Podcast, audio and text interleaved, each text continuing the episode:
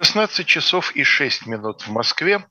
Сегодня четверг, а это значит, что на канале «Живой гвоздь» наконец программа «Были о правах Калла Хильгов», Алексей Кузнецов, Андрей Меликов, наш звуко- и видеорежиссер. По зависящим от нас причинам некоторое время программы в эфире не было, но все возвращается на круги своя. И вот опять, как обычно, мы обсуждаем э, недавние э, новости правовой сферы.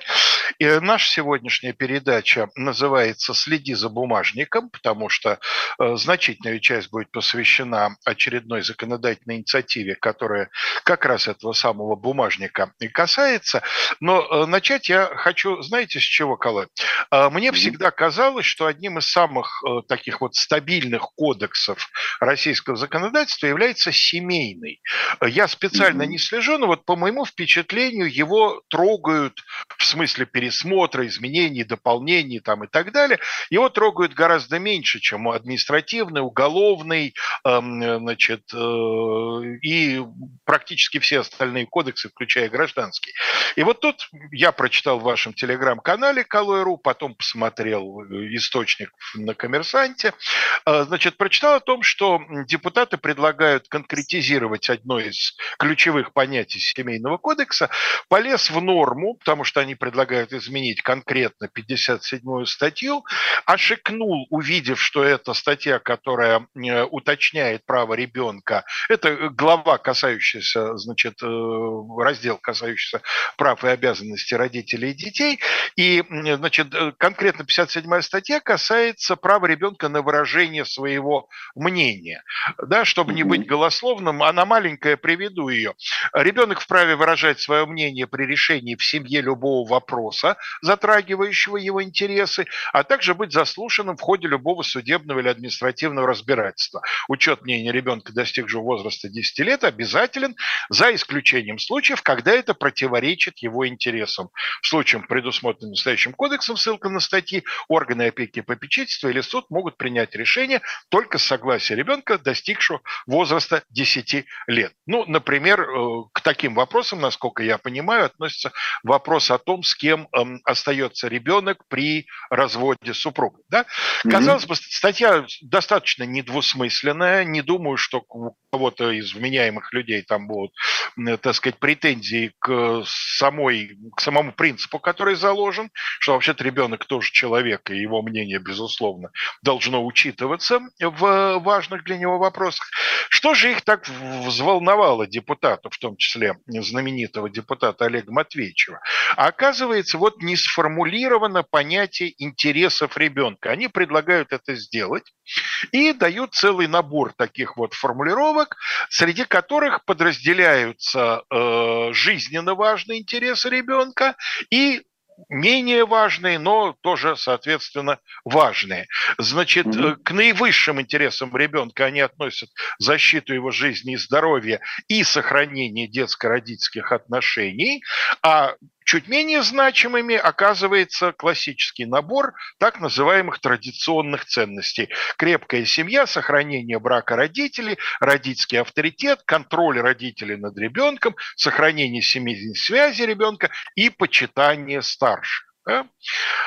А, вот у э, юриста, которая комментировала э, значит, эту новеллу, у нее, например, возник вопрос, цитирую, как должен будет поступить суд, если учет одних наивысших интересов жизни и здоровья войдет в противоречие с другим наивысшим интересом сохранения детско-родительских отношений. Ну, то есть, грубо говоря, когда одного из родителей, а может быть и обоих родителей, э, просто нельзя допускать к ребенку с целью сохранения его жизни и здоровья. Да, вот как быть. Но самое главное, как мне кажется, на что я просил бы вас ответить. Эм, как вы думаете, а вот что это? Что это было? Зачем все это? На 20 каком-то году существования семейного кодекса, почему вдруг сейчас депутаты этим озаботились? Ну, во-первых, э, надо сказать, что интересы ребенка в нашем семейном кодексе и в других законодательных актах и подзаконных актах – учтены более чем достаточно, и они защищаются многими-многими нормами права. Да, в первую очередь, конечно, семейным кодексом. И здесь э, вот этот вот не знаю, выпад, как это назвать, вот эту инициативу, она больше похожа на если вы читали пояснительную записку, Алексей, к, к этому законопроекту, то там есть э, интересный момент, и мне кажется, что акцент э, вот сделан как раз на, на, на, на международные конвенции вы да, имеете в виду, да. видимо, да. Там, конечно. А, значит, депутаты критикуют э, вот, ряд международных конвенций, в том числе которых ратифицировала и Россия, и ратифицировала, подписала там разные статусы. Э, конвенцию о правах ребенка, декларацию о правах ребенка. И э, мне кажется, что вот эта вот вся буря в стакане инициирована, чтобы сделать акцент на том, что эти нормы международного права, как там было написано, выполняют роль троянского коня. Угу. То есть благодаря этим нормам, вот представьте себе, если вы знакомы с этими нормами, можете понять, что там а, на самом деле все, что у нас имеется в законодательстве защиты интересов детей, это ну, практически то же самое, что имеется в Декларации защиты прав ребенка. Да? И они говорят, я имею в виду депутаты в пояснительной записке говорят, что эти нормы международные, они являются троянским конем, благодаря которому в правоприменительную практику нашей страны внедряют западные ценности. Угу. Ну, такое себе. Я понимаю, если бы это была конвенция о правах ребенка там, в Соединенных Штатах, да, а, а здесь конвенция, она не вчера написана, она написана много-много лет назад, а, и еще тогда, когда даже по мнению этих депутатов наши с западными ценностями еще совпадали. Да, и ничего с тех пор там в этих декларациях не менялось. Почему-то мы, как вы правильно сказали, 23 года эти ценности э, декларацию признавали, а вдруг сейчас мы э, эту декларацию называем троянским конем. Ну, Больше того, я вам скажу, Колой, э, еще в период предшествовавший тому, когда наши с западными ценностями э, совпадали, вот в этом вопросе было более-менее все нормально. Я сошлюсь на мнение человека, который был у меня в институте научным руководителем диплома и заведующим профильной кафедрой, доктор юридических наук Юрий Михайлович Колосов, виднейший советский еще юрист-международник. Дело в том, что он как раз в свое время был представителем СССР в Комитете ООН по правам ребенка. То есть это mm-hmm. раздел, который он знал особенно детально. И вот он нам на лекциях говорил, это была перестройка, да, что вот в этом вопросе как бы позиция Советского Союза и позиция западных стран вполне совпадают. Есть там какие-то разночтения в деталях, но в целом противоречий особенных не было. Это было еще советское время. Да, и э, важный момент во всей этой истории еще и то, что сейчас э, вот эта инициатива, когда э, мнение ребенка э, отодвигается на задний план, то есть э, если сейчас пока еще его мнение, вот у нас много есть э, в нашей семейной практике, много есть случаев, когда ребенка опрашивает в суде в присутствии там психолога, там органа опеки попечительства и так далее – и ему задают определенные вопросы, там, например, почему он хочет жить с мамой, почему он там хочет жить с папой, если это так. И его мнение суд учитывает.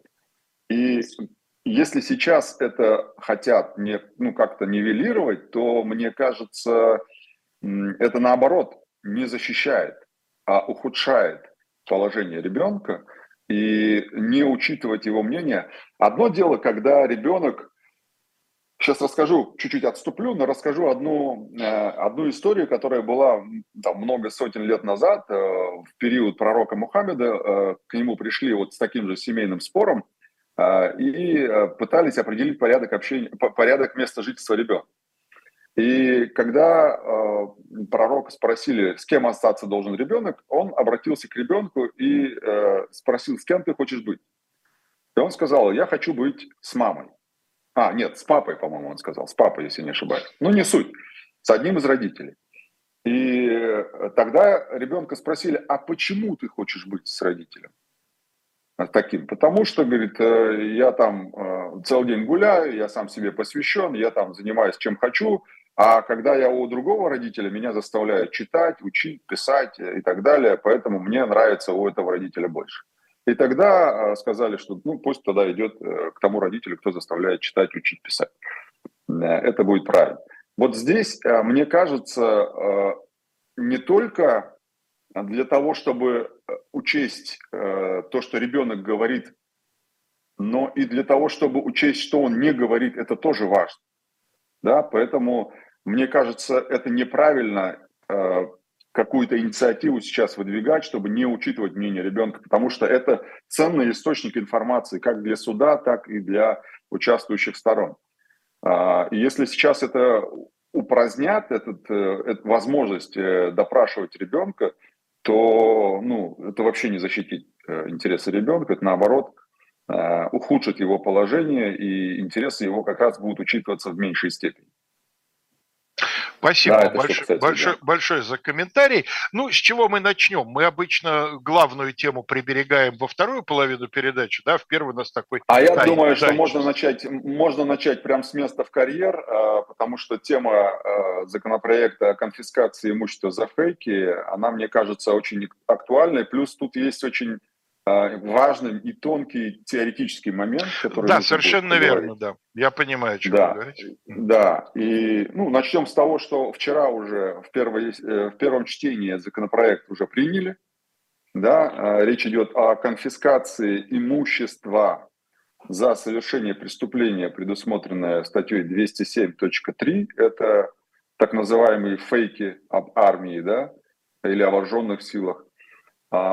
А, и надо сказать, что сама статья 207.3, она не предполагает а, получение имущества преступным путем. Да?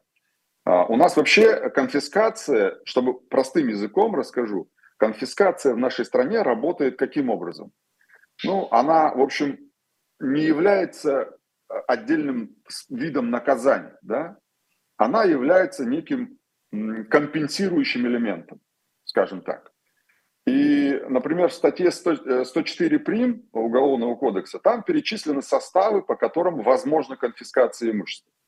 Да? И причем эта конфискация не а, императивная, в смысле, что обязательно, обязательно. конфисковать, а остается, остается она на усмотрение суда. И там э, речь идет о деньгах, там, ценностях, э, имуществе, которое было получено преступным путем. То есть ты, э, условно говоря, совершил преступление, заработал на этом денег, купил, там, не знаю, квартиру, дом, машину, утрирую сейчас очень, и таким вот образом э, ты, скажем, приобрел преступным путем. И вот то, что ты приобрел преступным путем, у тебя конфискуют. То есть речь идет не о наказании в классическом смысле слова, а скорее о восстановлении справедливости, ну, таком же, как, например, реституция, да, когда, э, значит, производится принудительный обмен имуществом для восстановления положения, предшествовавшего там какому-то событию. Да, вот как раз э, почему я упомянул слово компенсация, но это вот такое э, взыскание того, что ты купил за э, преступные деньги. То есть То... у тебя это забрали. То есть в отличие от советского времени, когда конфискация имущества была вполне себе самостоятельным, правда дополнительным, но самостоятельным видом наказания, и могла быть назначена там за измену родине, за шпионаж, там, да, за другие никак не связанные с имуществом э, преступления, э, российское право до сегодняшнего момента исходило из того, что конфискация это именно возвращение неправедно нажитого. А оно и сейчас формально из этого исходит, по крайней мере, э, до принятия э, упомянутого мной законопроекта. А, он пока в процессе принятия, поэтому будем говорить о том, что это пока, пока еще так. Но... Но, видимо, именно это вы имели в виду, когда говорили вот о важном теоретическом моменте, да, о превращении конфискации в новое качество. А, смотрите, у нас, э, как я уже сказал, есть перечень статей, по которым возможна конфискация. И сейчас, согласно новому законопроекту, туда попадает э, статья 280 прим 4. И это такая статья э, зонтичная, знаете, под нее попадает много статей. Объясню, что это значит. 280 а, прим 4 – это статья, связанная с публичными призывами к осуществлению деятельности, направленной против безопасности Российской Федерации. В примечании к этой статье, то есть если мы откроем первую часть, то там публичный призыв к осуществлению деятельности прав да, да, да, наказываются тем-то, тем-то, тем-то. А понятие публичные призывы к осуществлению деятельности, направленной против безопасности государства, очень такое понятие широкое. И э, в примечании к статье, этой же статье, написано, что под деятельностью, направленной против безопасности страны, понимается совершение хотя бы одного из указанных преступлений, двоеточие. И понеслась там два десятка статей Уголовного кодекса. Угу. То есть э, это я имею в виду, когда говорю, что она зонтичная, да, то есть она неким за, под, под собой держит вот это вот, вот это два десяток статей, за совершение которых будет назначаться конфискация имущества. Эти статьи, они начинаются там экспорт технологий, дезертирство, э, контрабанда, там а, этих э, валюты, например, да, и заканчивается госизменой шпионажем и так далее. То есть там много-много статей. И что это значит? Это значит, что за совершение этих преступлений смогут конфисковывать имущество, которое, цитирую, использовалось или предназначалось для финансирования преступлений. Что это означает, Бог его знает.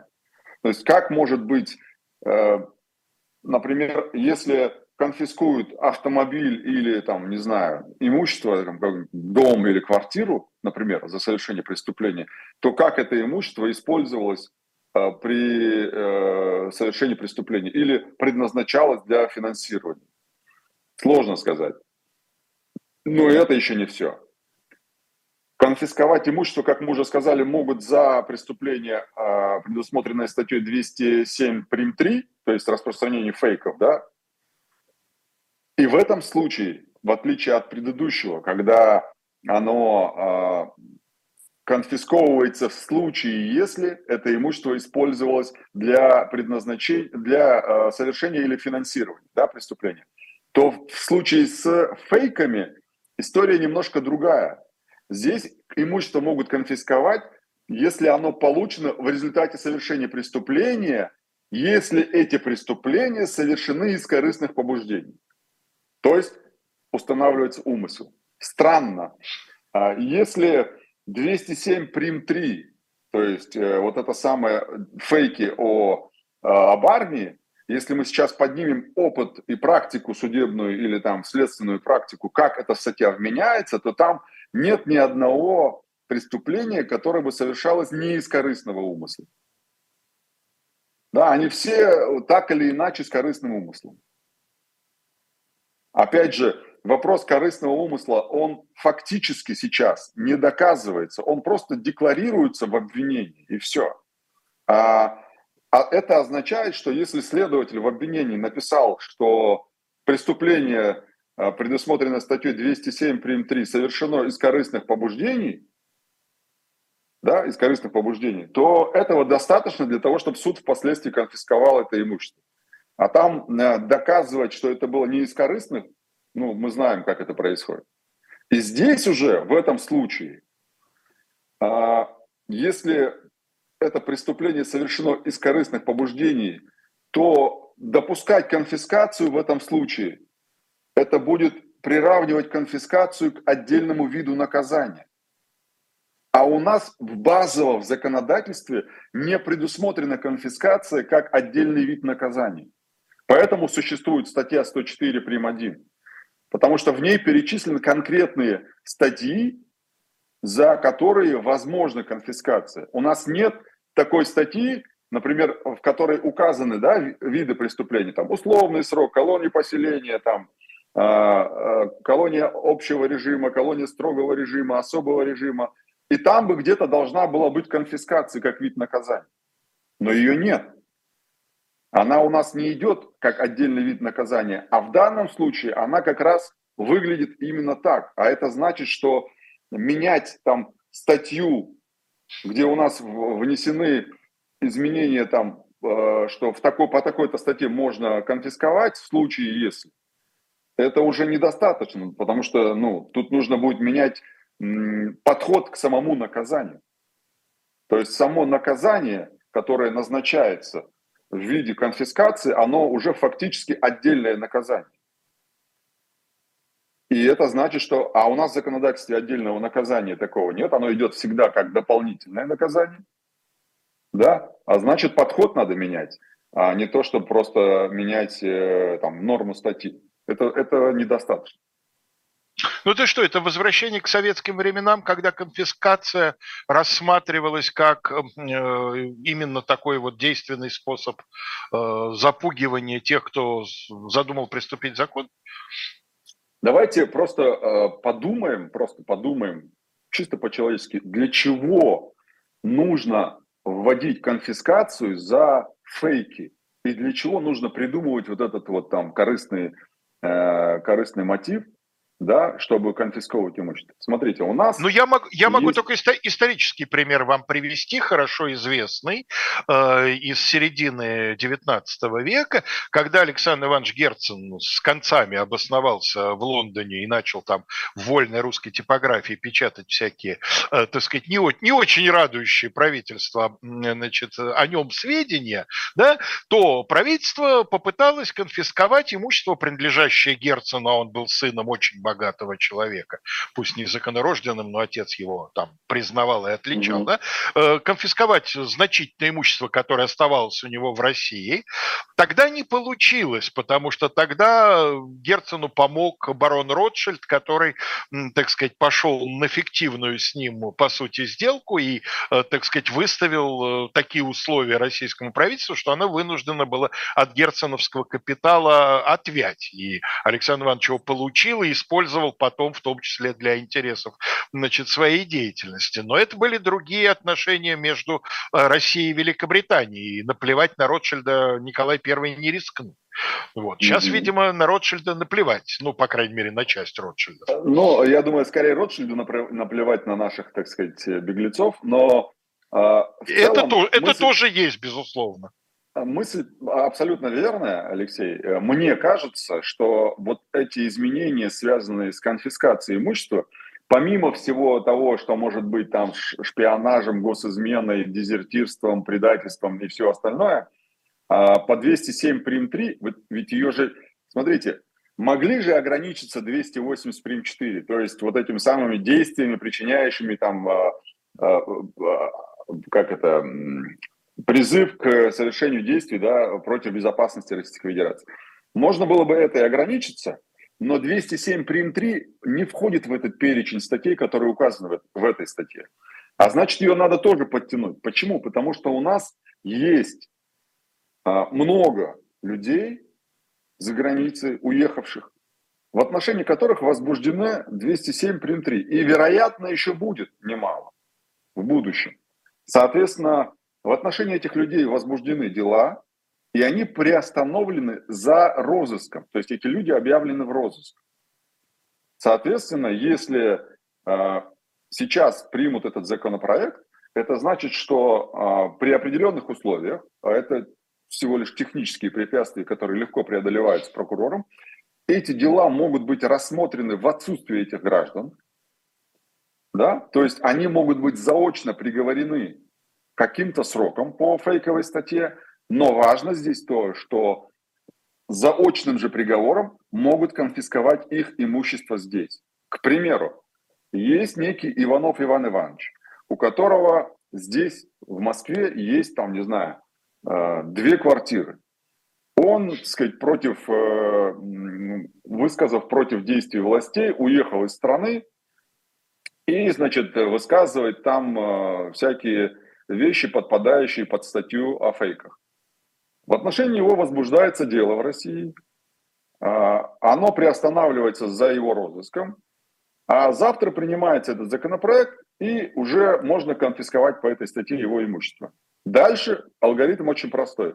Прокурор обращается в суд и говорит, что человек э, где-то там э, за границей, вот вам подтверждение. Соответственно, можно рассмотреть дело в его отсутствие. Мы считаем, что это не нарушает его права, давайте рассматривать в его отсутствие. Суд говорит, окей, рассматриваем его отсутствие.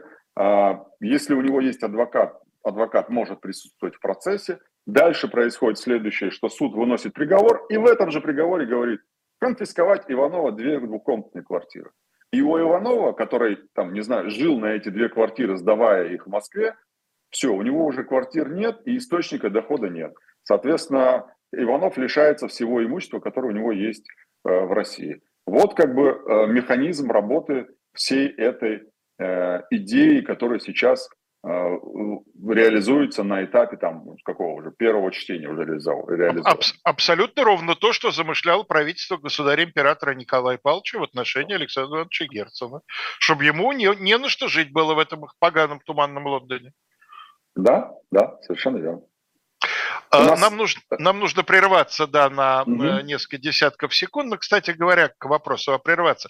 Вот я хочу сказать, депутаты занимаются всякой ерундой, там начинают трактовать интересы ребенка, хотя они и так достаточно детально описаны в законодательстве. А вот не решен в правовом поле важнейший вопрос. Толстовка и худи – это одно и то же? Это один и тот же предмет одежды или нет? В результате я, например, не знаю, как вот сейчас рекламировать то, что находится у нас на сайте в shop.com diletant.media. Алексей, совершенно... они не знают, что такое худи.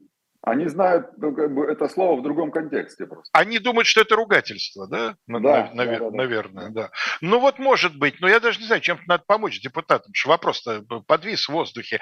Одним словом, уважаемые наши зрители, на сайте shop.diletant.media находится несколько, по меньшей мере, три варианта совершенно замечательных, теплых, прекрасно э, пошитых по лучшим лекалам, содержащих остроумные надписи и картинки, вот этих вот предметов, то ли толстовки, то ли худи, то ли и того, и другого вместе взятых. Вот, обратите, пожалуйста, внимание, холодный сезон еще не закончился. Есть мнение, что не скоро закончится.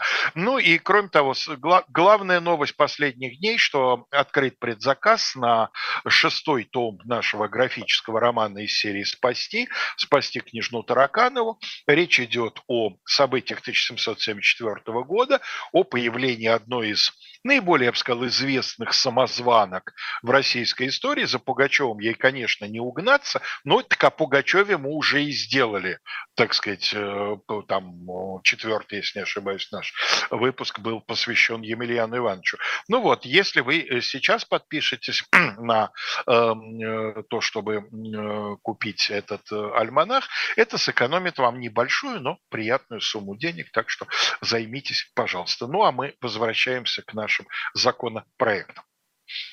Да, и вот один из них, кстати говоря, э, как-то незаслуженно пропущен мимо интереса общества, хотя, наверное, общество уже давно не интересуется подобными вещами. В общем, э, в Госдуму внесен законопроект, который э, расширяет перечень преступлений, за совершение которых можно будет лишать приобретенного гражданства. Опять же, мы возвращаемся к злополучному вопросу гражданства, потому что мы его довольно часто, Алексей, с вами обсуждаем. Да, ну, слушайте, но... ну мы вынуждены, это ж не мы придумали. Да, речь идет о гражданстве, которое приобретено в результате признания человека гражданином.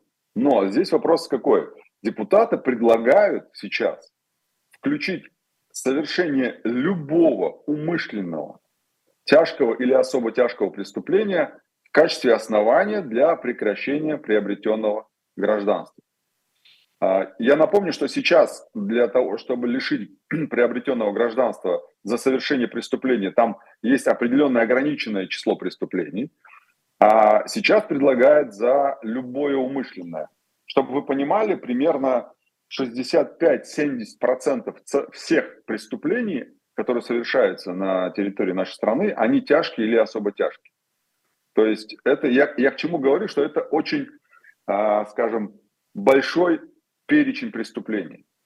Да? И если человека смогут лишить за э, совершение тяжкого преступления, э, разница между тяжким и особо тяжким для незнающих просто такой небольшой ликбез проведу. Значит, тяжкое – это э, за которое назначено наказание от 5 до 10 лет, а особо тяжкое – это то, за которое назначено наказание свыше 10 лет. Соответственно, у нас подавляющее большинство э, наказаний, точнее преступлений и диспозиций в Уголовном кодексе, они э, связаны с, с преступлениями, которые, за которые наказание превышает э, 5 лет. А это значит, что это может быть любое преступление, да, э, где наказание, например, от, от 3 до 7 это тоже тяжкое. Ну, от, то есть это разбой, грабеж, да, вот это вот... Э, там мошенничество, там много. много Наркотики, составов. разумеется, да. Да, да, да, да.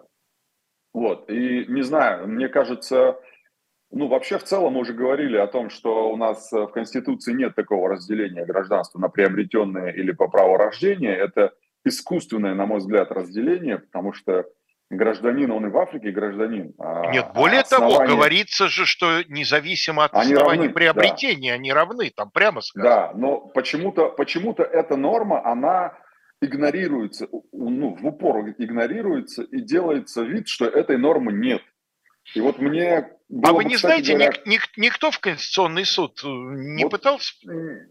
По крайней мере, по моим данным нет, но опять же, э, в Конституционный суд должен обращаться тот то лицо, кого пытаются лишить. Кого как-то это должен, коснулось, да. Да, и он должен обратиться. Мне кажется, все-таки, ну, если нас кто-то слышит из тех, кто ведет подобные дела, или, может быть, у кого-то был такой случай, когда лишили человека гражданства приобретенного, то все-таки можно бы пойти в Конституционный суд хотя бы за разъяснением, что там напишет Конституция. Понятно, что он не скажет, что они равны, и депутаты криво толкуют эту норму, но, тем не менее, мне кажется, было бы интересно послушать мнение Конституционного суда на этот счет.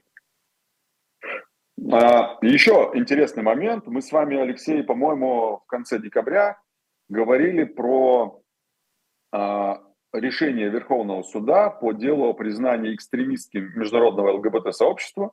Конечно. А, оно было в октябре, а, в декабре, насколько я помню.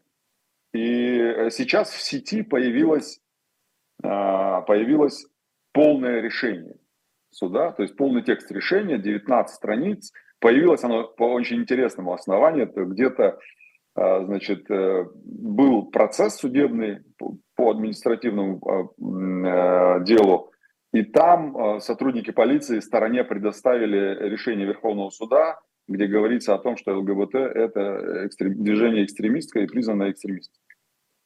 Э, и в этом решении есть очень интересных несколько мыслей, которые я бы хотел э, озвучить и поделиться с нашими зрителями, потому что э, это, наверное, ну не знаю, про очередное дно уже говорить не, не э, ну уже мавитон, но тем не менее мне кажется, это интересные, по крайней мере, с юридической точки зрения формулировки. Вас тоже потому... взволновало использование феминитивов как, как один из признаков, да? Да, да, да, да, да. Значит, история такая. А, в своем решении Верховный суд, признавая ЛГБТ-сообщество экстремистским, опирается на несколько таких базовых вещей, важных для, как оказалось, Верховного суда.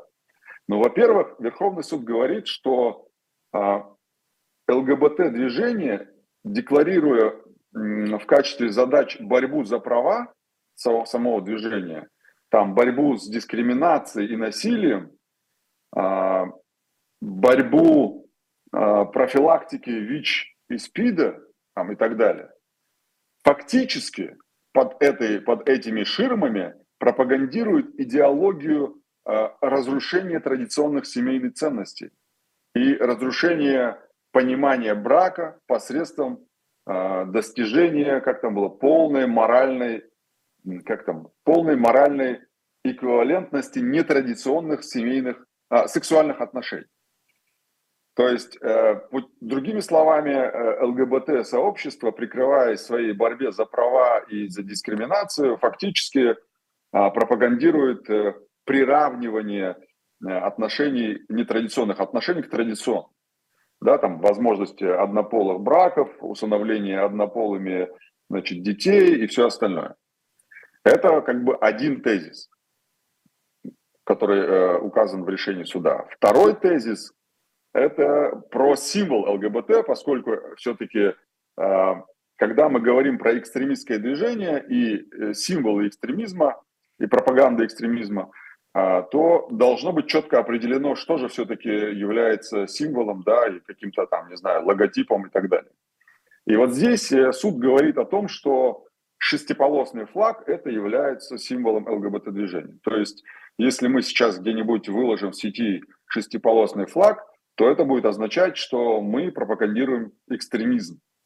Да? Угу. И а, по помните, как а, когда мы эту тему обсуждали, когда иск Минюстом был подан в Верховный суд, мы, там, мы говорили про тех лиц, которые пытались быть ответчиками. Совершенно верно, конечно.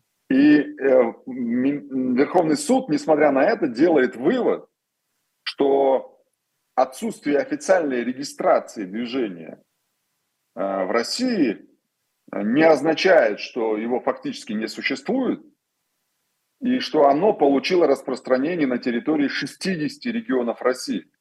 И более того, э, Верховный суд говорит, что установлено 281 человек, который пропагандирует ЛГБТ-идеологию и участвует в деятельности его. То есть, э, таким образом, суд заранее говорит, ребята, флаг вот такой, да, упоминание, продвижение и там распространение получила в 60 регионах, включая Москву. А, и вот там установлено там почти 300 человек, которые пропагандируют а, идеологию. Далее. Вот как раз а, приближаясь к, к, фи, к феминитивам, да, суд говорит, что, ну, как бы идентифицируя участников движения, суд говорит, их объединяет наличие определенных нравов, а, обычаев, традиций, и в скобочках пишет, например, гей-пропаганды. А, гей-парады. Гей-парады, точнее, да, гей-парады. И дальше пишет, схожий образ жизни. Ну, понятно, речь идет о выборе половых партнеров, да, там, да, да, с, кем, с кем живет и так далее, и так далее. И э, помимо других э, критериев, Верховный суд говорит про специфический язык, использование потенциальных слов феминитивов, таких как директорка, блогерка, авторка, там, психологиня и так далее.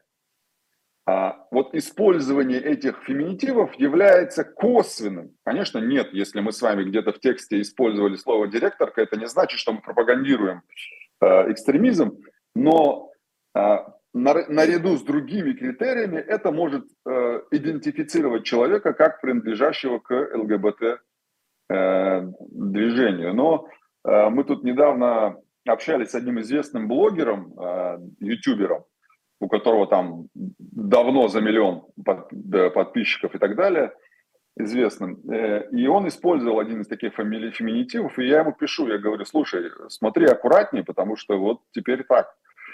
А ну, его ориентация и его непринадлежность к ЛГБТ очевидно, понятно, он такой э, семейный человек – и э, я говорю, смотри, будешь использовать слово блогерка, ну все, тебе прилетит. Э, вот он теперь э, аккуратнее будет э, обращаться с этим словом. Еще важный момент, опять же, возвращаясь к тем лицам, которые пытались признать себя ответчиками по делу, Верховный суд по ним прошелся, безусловно, и он говорит, что в Верховный суд поступили от граждан а, относящих себя к ЛГБТ-сообществу, говорит Верховный суд, поступили заявления процессуального характера. Это когда речь шла о том, что они хотели стать ответчиками, просим mm-hmm. признать вас ответчиками и так далее, и так далее. И мы с вами говорили, что эти люди а, рискуют стать, ну, во-первых, членами экстремистского сообщества, а с другой стороны, там, рискуют стать э, пропагандистами экстремистского сообщества или экстремизма в целом. Так вот, Верховный суд говорит, что заявители полностью поддерживают экстремистскую деятельность движения. То есть на момент написания заявления оно еще не признано экстремистским. Потому что экстремистским оно признается после того, внизу, в резолютивной части, признать, да, и так далее. Но в самом решении Верховный суд говорит, что они полностью поддерживают экстремистскую деятельность, самостоятельно выступают в СМИ а, для публичного, так сказать, э, использования там, положения ЛГБТ и так далее, и так далее, распространяют материалы и пропагандирующие всякие э, э, документы, идеи движения ЛГБТ, э, и, соответственно, проводят какие-то публичные мероприятия, демонстрации и так далее, и так далее, с символикой движения – и дальше уже со всеми там а, вытекающими там финансированием структурных подразделений. И самое главное, Верховный суд говорит, намерены продолжать такую деятельность дальше. То есть они, ну, Верховный суд как бы намекает тем лицам, которые принимают процессуальное решение о возбуждении дела, говорит, ребят, смотрите, вот у вас есть тут, к нам поступили процессуальные документы от конкретных лиц, и эти лица, они как бы намерены продолжать подобную деятельность. Обратите внимание на них. Угу. Это вот те риски, о которых мы говорили с вами. Ну и последнее, что, на что можно и интересно обратить внимание в этом решении, это, а, конечно же, тлетворное влияние Запада. Да, э, там уже в решении говорится, хотя мне Э, трудно как бы представить себе, чтобы такое писалось в решении суда, но тем не менее там говорится про политических деятелей конкретной страны США, которые высказывались и продвигали идеи о необходимости э, ограничения роста, сейчас я вспомню, ограничения роста населения э, в целях необходимости ограничения роста населения пересмотреть в законе о браке, Э, и так далее, и так далее, легализовать, значит, однополые союзы и объявить борьбу за защиту прав там, сексуальных меньшинств и так далее, и так далее. То есть это прописано в решении суда, что вот такие вот западные, там, значит, ну, короче, это приправочка такая, потому что она сегодня в контексте очень хорошо звучит. В целом, на мой взгляд, э, при том, что я, э, мягко сказать, не являюсь сторонником а, ЛГБТ-сообщества и все остальное, но я могу сказать точно, что не было никакой необходимости признавать их экстремистским.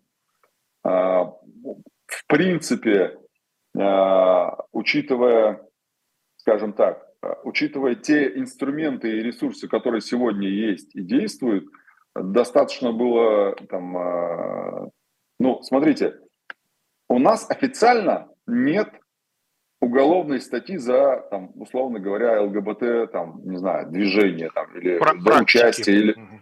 или, или, или, например, как было в Советском Союзе, да, там, за мужеложество статьи нет такой.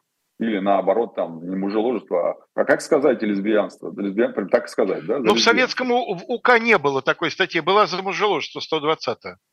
Да, значит, э, по сути своей у нас сейчас э, введена эта статья, но она какая-то очень, ну, очень жесткая, то есть она в виде экстремизма введена. Не отдельно там за мужеложество, да, а введена она в виде экстремизма там с какими-то огромными сроками. И у нас нет отдельной статьи за пропаганду ЛГБТ. То есть вот эта вот конструкция с экстремистскими, э, с экстремистской деятельностью, когда у нас обозначена ширма, что такое экстремизм и экстремистская деятельность, и когда мы под эту ширму подводим любое, что нам не нравится, да, и это будет называться, ну как, у нас, например, там а, определенная деятельность определенных политиков уже признана экстремистской. У нас э, свержение, там, попытки свержения строя тоже экстремистские признано. Сейчас у нас ЛГБТ признано экстремистским. Какая-то активная а, э, активные действия на массовых мероприятиях, там, собрать, например, э, те же события в Уфе, да, там же тоже, э, по сути, просто публичная акция, да, в поддержку конкретного лица. Но пытаются, там, по-моему, сейчас идея экстремизма там немножко от нее отказались, но теперь там массовые беспорядки хотят возбудить.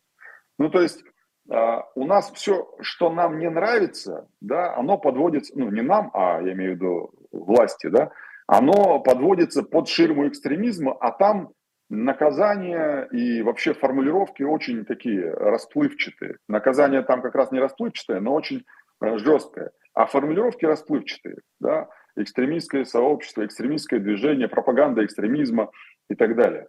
Э, создание экстремистского сообщества, участие в экстремистском сообществе, подстрекательство и так далее, и так далее. То есть экстремистское сообщество, э, я имею в виду, как юридическая конструкция, стала очень удобной.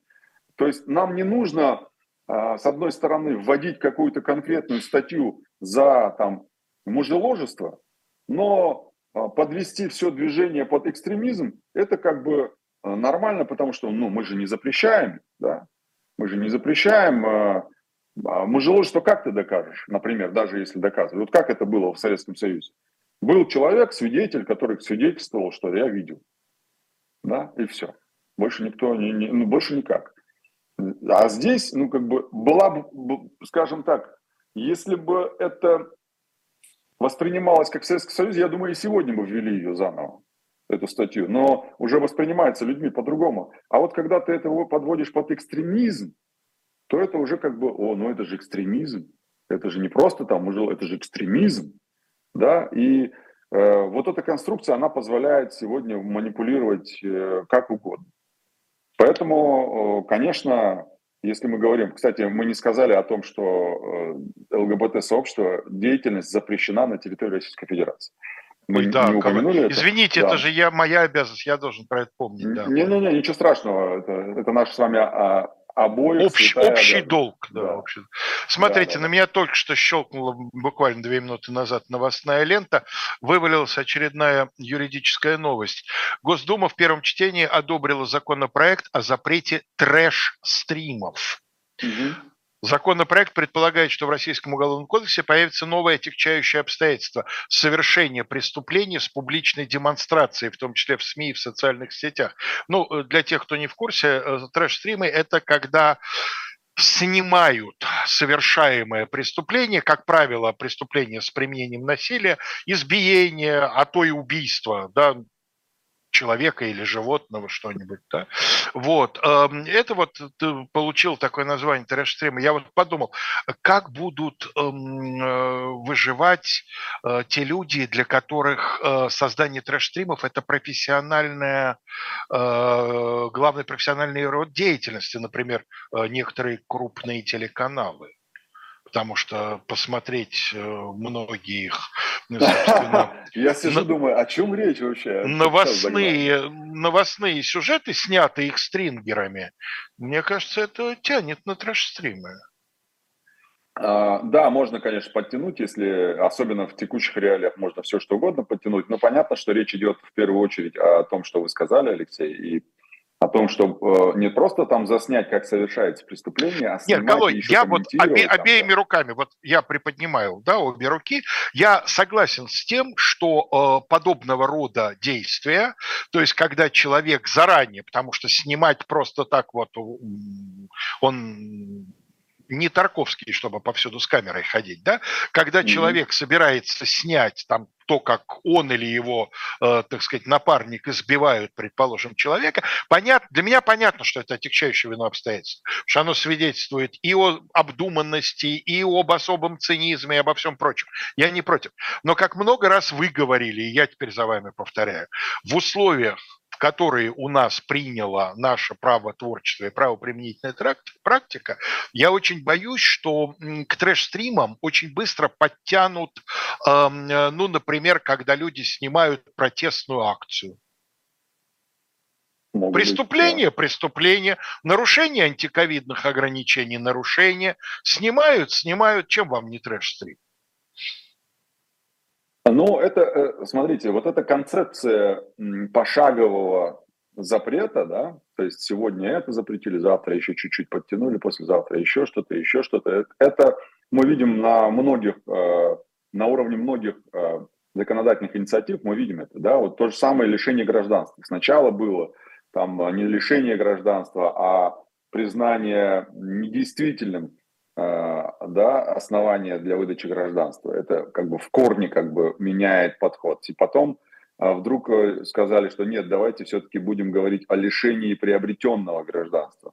Потом ввели вот эту несколько статей, по которым можно после, ну, в уголовном кодексе, точнее не в уголовном кодексе, а ввели перечень статей за совершение преступлений, по которым лиш, могут лишить приобретенного гражданства. Сегодня, а, вот вам пример, уже предлагают за все тяжкие и особо тяжкие преступления да, а, лишать гражданства. Хотя, а, опять же, мы уже говорили об этом, что разница между приобретенным гражданством и гражданством по, по праву рождения в Конституции прямо прописано, что между ними различий нет.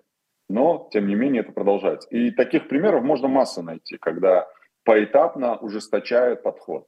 Да, к тому, чтобы э, к тому, чтобы запретить ту, ту, те или иные действия. И здесь вполне возможно, что сначала запретят трэш-стриминг, затем запретят э, уже какие-то демонстрации снимать, а затем запретят какие-то заседания снимать и все остальное. И все это будет законно, что самое главное, все будет законно. А, пока есть пару минут, хочу рассказать про э, историю. Помните, э, мы с вами как-то упоминали в 2022 году, еще летом, был случай, когда а, преподаватель истории был оштрафован за лайк, или класс, по-моему, называется, да, в Одноклассниках, э, кролику с Арнольдом Шварценеггером, где он там рассказывает то, что он думает по поводу событий в Украине. И э, преподаватели тогда э, оштрафовали за то, что он выражает некую поддержку этому видео, да. А, так, после этого пошло как раз понятие а, привлечения к ответственности за лайки к постам. Помните, вот после этого да. началось. За лайк можно там сесть, за лайк можно там и так далее. А, причем а, э, в Госдуму сейчас внесен законопроект, которым предлагается в статье о возбуждении ненависти и в статье о дискредитации, да, 20.3.3, да, вот э, в этих двух статьях теперь они предлагают э, дополнить и указать на то, что нормы этих статей не распространяются на выражение лайк, э, на выражение в виде лайка, да, то есть выражение эмоций, поддержки в виде лайка. Что это значит? Это значит, что если изменения примут, да, не знаю, насколько это реально, по-моему, там даже был отзыв правительства нашего, который сказал, что этой проблемы нет вообще-то. И зря вы тут, так сказать, проявляете. Да, конечно, что-то да люди у нас и не лайкают практически ничего. Ну что ж. Да, а, по-моему, да. После уже а, после внесения этого законопроекта была, э, был отзыв от правительства, где он сказал, правительство говорит, что мы такой проблемы не видим, это может быть единичные случаи, поэтому нечего тут, так сказать, законопроекты вносить. Но, тем не менее, если кто-то внес этот законопроект, это значит, что проблема уже есть точно. Вопрос в том, что о ней не говорят. И, как вы правильно сказали, люди уже, видимо, исходя из э, опыта других людей, уже и не лайкают, да, потому что, ну, небезопасно лайкать. Но хочу про другой случай напомнить. Буквально вчера, по-моему, это было – когда врач своим коллегам на Камчатке, да, на Камчатке о том, что он, а, что его внуки там под бомбежками или что-то такое, он сказал своим коллегам, представьте себе, врач рассказывает это коллегам, коллеги записывают этот приватный, ну, частный разговор на диктофон и э, относят в полицию с заявлением, и его штрафуют на 30 тысяч как раз за дискредитацию, то есть 20.3.3. Хотя в этой статье 20.3.3 она начинается со слова «публичный». Публичное выражение, да? То есть это частный разговор, записанный без согласия человека, то есть э, никак, даже если абстрагироваться от того, а являются ли эти сведения дискредитирующими или нет, уж точно нельзя назвать, что это публичные сведения. Но, тем не менее, суд оштрафовал его на 30 тысяч. Это вот мы как раз приходим к вот этому шепотом, тихо разговаривать, чтобы никто не слышал, никто не видел и так далее. Это была программа «Были о правах» Калоя Хильгов, Алексей Кузнецов. В ближайшие пять минут вы можете переключиться на канал «Живой гвоздь». Там вас ждет новая думаю, что очень интересная, зная ведущих, новая передача, а, которая называется «Россию прорвала» с подзаголовком «Здесь живут люди». Ведут ее Аркадий Гершман и Руслан Валеев, многим из вас хорошо известны. Речь пойдет о том, что не так с ЖКХ и когда кончится советский запас прочности. Ну, а э, мы с Сергеем Бунтманом ждем вас в 18.05 на канале «Дилетант». И сегодня мы будем говорить говорить о кадровом голоде в советской милиции в середине 60-х годов, разумеется, на примере совершенно конкретного, довольно страшного уголовного дела. Всего вам самого доброго. Пока.